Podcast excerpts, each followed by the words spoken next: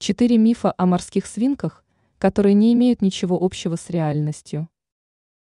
Морские свинки являются весьма милыми и дружелюбными питомцами. Однако об этих зверьках бытует немало заблуждений, которые не имеют ничего общего с реальностью. Поэтому в некоторые мифы об этих питомцах стоит перестать верить. Могут есть семечки и хлеб. Эти зверьки являются травоядными животными. Поэтому в основе их рациона должно быть сено и овощи. При этом не стоит кормить их семечками и хлебом. Ведь так можно лишь навредить животному.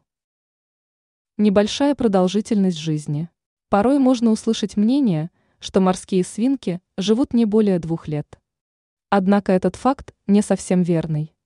Если содержать зверька в неподходящих условиях, то, конечно, продолжительность его жизни сократится. Однако, если тщательно о нем заботиться, придерживаться правильной диеты и следить за его здоровьем, то животное может жить до 6 или даже 8 лет. Неприятный запах. С утверждением по поводу того, что этот зверек воняет, также можно поспорить. Порой появление неприятного запаха обусловлено плохой гигиеной клетки.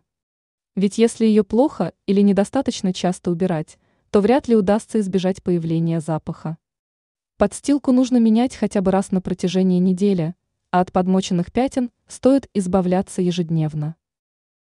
Любят одиночество. Это, пожалуй, также можно отнести к числу распространенных заблуждений. Морские свинки являются весьма общительными животными, которые хорошо ладят друг с другом. Поэтому вполне можно заводить сразу пару зверьков. Ранее мы писали о самых распространенных ошибках владельцев морских свинок.